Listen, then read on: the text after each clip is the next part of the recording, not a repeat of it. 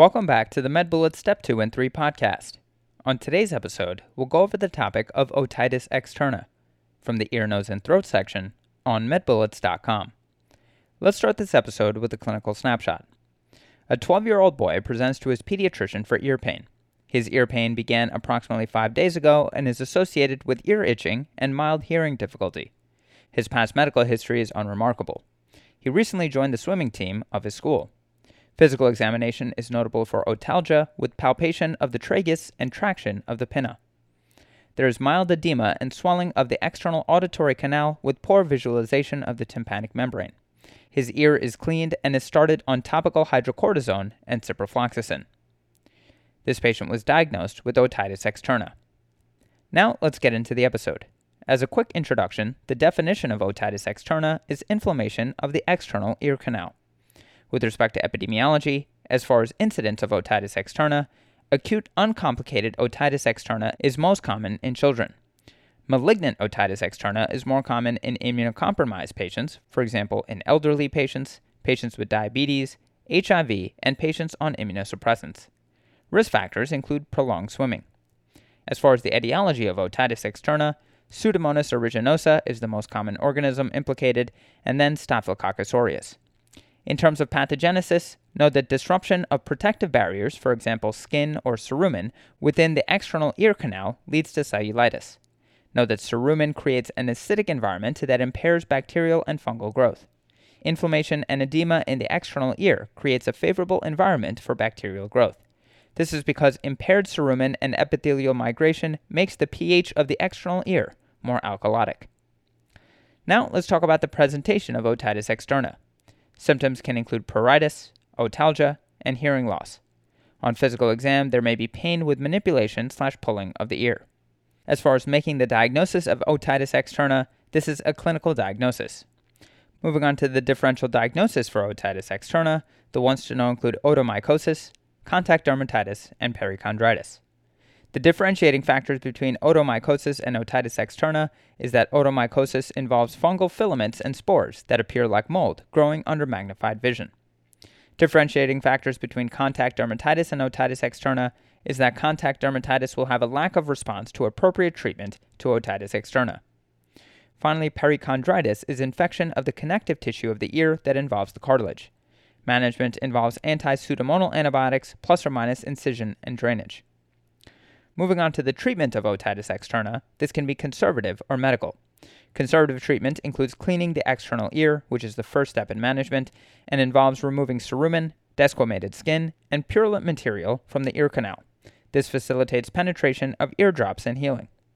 Medical management includes topical medications and systemic antibiotics. Topical medications are indicated in mild disease with acetic acid and hydrocortisone. In moderate disease, you can use hydrocortisone and ciprofloxacin, or hydrocortisone and neomycin and polymyxin. Topical medications in the setting of severe disease are the same as moderate disease, but will include a wick that is placed in the ear canal. Systemic antibiotics are indicated in the setting of an infection that extends beyond the external auditory canal and in immunocompromised patients. Keep in mind that in this setting, topical antibiotics are also given, and examples of systemic antibiotics that are used include the quinolones. Complications of otitis externa includes malignant otitis externa, which is most commonly seen in immunocompromised patients. It is caused by the spread of the infection to the bone and marrow from the skin, and the diagnosis is supported by C T and M R I findings of bone involvement. Okay, so now that we've gone over the major points about this topic, let's go over a few questions to apply the information and get a sense of how this topic has been tested on past exams. First question. A fifty-five-year-old man presents to his primary care physician with ear pain. The patient states he has had worsening ear pain for the past two days. He describes his pain as nine out of ten. The patient has a past medical history of diabetes, obesity, and hypertension. His current medications include insulin, metformin, lisinopril, aspirin, and atorvastatin. His temperature is one hundred point five degrees Fahrenheit or thirty-eight point one degrees Celsius. Blood pressure is one hundred seventy-seven over ninety-nine millimeters of mercury. Pulse is one hundred per minute. Respirations are nineteen per minute. And oxygen saturation is ninety-eight percent on room air. Physical exam reveals a purulent drainage from the ear canal. Manipulation of the ear causes severe pain. Which of the following is the most likely infectious agent? And the choices are one. Haemophilus influenza, two. Moraxella catarrhalis, three. Pseudomonas aeruginosa, four Staphylococcus aureus, and five Streptococcus pneumoniae.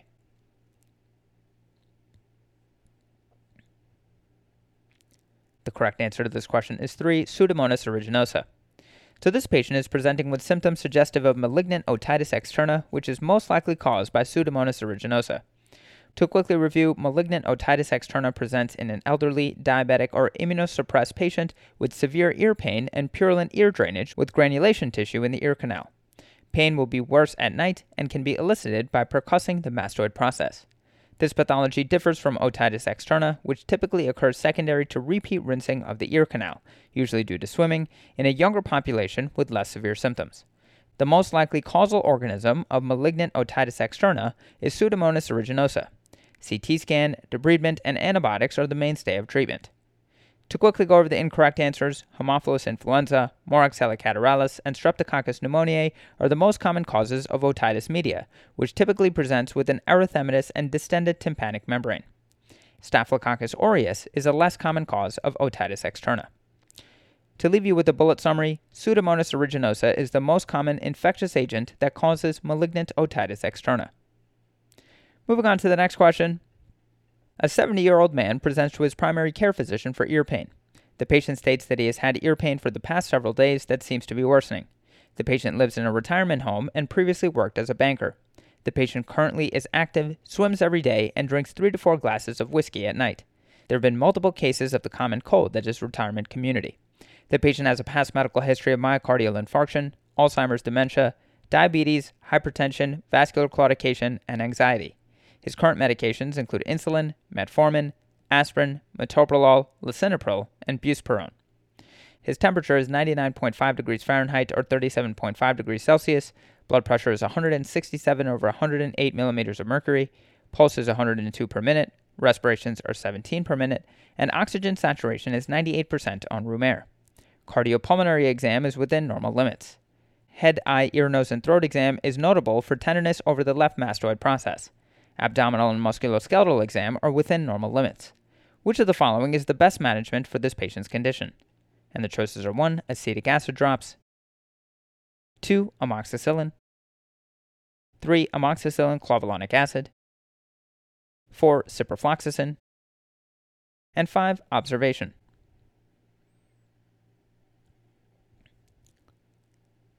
The correct answer to this question is four Ciprofloxacin.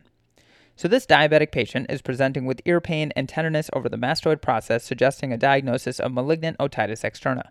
The best treatment for this condition is ciprofloxacin. To quickly review, malignant otitis externa typically occurs in immunosuppressed individuals, such as those with H I V or diabetes, and presents with severe ear pain, purulent drainage, and sometimes tenderness of the bony structures surrounding the ear canal. Any patient presenting with these symptoms or what appears to be a middle ear infection with risk factors of immunosuppression should be worked up further for malignant otitis externa. This can include a head C T and anti-pseudomonal antibiotics such as ciprofloxacin, ceftazidime, ticarcillin-clavulanate, gentamicin, and piperacillin-tazobactam. To quickly go over the incorrect answers, answer one, acetic acid drops would be the appropriate management of a simple otitis externa, which typically presents in young patients who wash out the protective cerumen in their ear with swimming. Answer two, amoxicillin, and answer three, amoxicillin-clavulanate acid are appropriate antibiotics for management of otitis media. This patient's symptoms and mastoid process tenderness suggest a diagnosis of malignant otitis externa. Finally, answer five, observation would be inappropriate in this immunosuppressed patient with malignant otitis externa. To leave you with the bullet summary, malignant otitis externa is best managed with anti-pseudomonal antibiotics such as ciprofloxacin. And moving on to the final question, a sixty-year-old diabetic male presents to your clinic for right ear pain. The patient reports noting worsening right ear pain for three weeks, purulent otorrhea initially, which is resolved, and facial asymmetry for the past several days. He reports being poorly compliant with his diabetes medication regimen. His temperature is one hundred point four degrees Fahrenheit or thirty-eight degrees Celsius. Blood pressure is one hundred forty over ninety millimeters of mercury. Pulse is ninety per minute, and respirations are eighteen per minute. On physical exam, the patient's right external auditory canal is noted to have granulation tissue at the bony cartilaginous junction. He is also noted to have right facial droop. Which of the following is the best next step in treatment? And the choices are one Oral amoxicillin-clavulanate acid for ten days, two Intravenous ciprofloxacin for six weeks, three. Topical polymyxin and neosporin for fourteen days.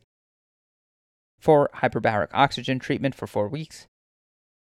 And five. Surgical intervention.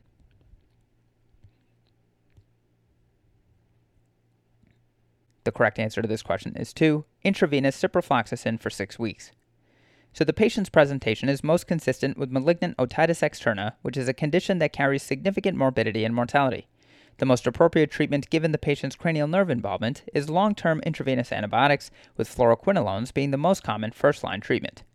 Malignant otitis externa is a complication of otitis externa, which involves the external auditory canal and temporal bone. Diabetics and the immunocompromised are most commonly affected, and thus clinicians should have a high index of suspicion for malignant otitis externa when evaluating these patients. Like uncomplicated otitis externa, the most common pathogen involved is Pseudomonas. On exam, granulation tissue at the bony cartilaginous junction of the external auditory canal is pathognomonic for malignant otitis externa, although biopsy should be performed to rule out malignancy. Additionally, involvement of cranial nerves should raise clinical suspicion for malignant otitis externa. Hansel and Halperin discussed the pathogenesis and presentation of malignant otitis externa, as well as imaging modalities in its diagnosis. Specifically, a technetium nuclear medicine bone scan is useful for the initial diagnosis, while gallium scintigraphy is useful for monitoring improvement with treatment. While long-term antibiotics is the mainstay of treatment, adjuvant therapies have been studied, including hyperbaric oxygen therapy. Carfrey and Kesser provide a comprehensive review of malignant otitis externa, including treatment with hyperbaric oxygen. While it has been commonly reported in the literature, systematic reviews have been inconclusive and require additional studies. Long-term oral antibiotics have also been used in less complicated cases of malignant otitis externa to good effect. To quickly go over the incorrect answers, answer one, amoxicillin is not effective against Pseudomonas. Additionally, a ten-day course of antibiotic treatment is not sufficient to treat malignant otitis externa. Answer three, topical polymyxin is a first-line treatment for acute bacterial otitis externa, but cannot be used in cases of malignant otitis externa. Answer four, hyperbaric oxygen treatment can be considered as adjuvant therapy, but should not be used as first-line treatment. And finally, answer five, surgical intervention is typically a last resort in malignant otitis externa and should not be first-line treatment.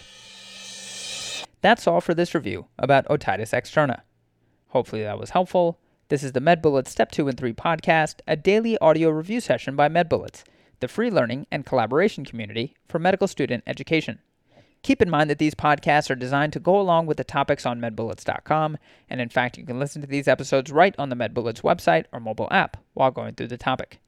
If you've gotten any value from the MedBullets Step two and three podcast so far, please consider leaving us a five-star rating and writing us a review on Apple Podcasts. It will help us spread the word and increase our discoverability tremendously.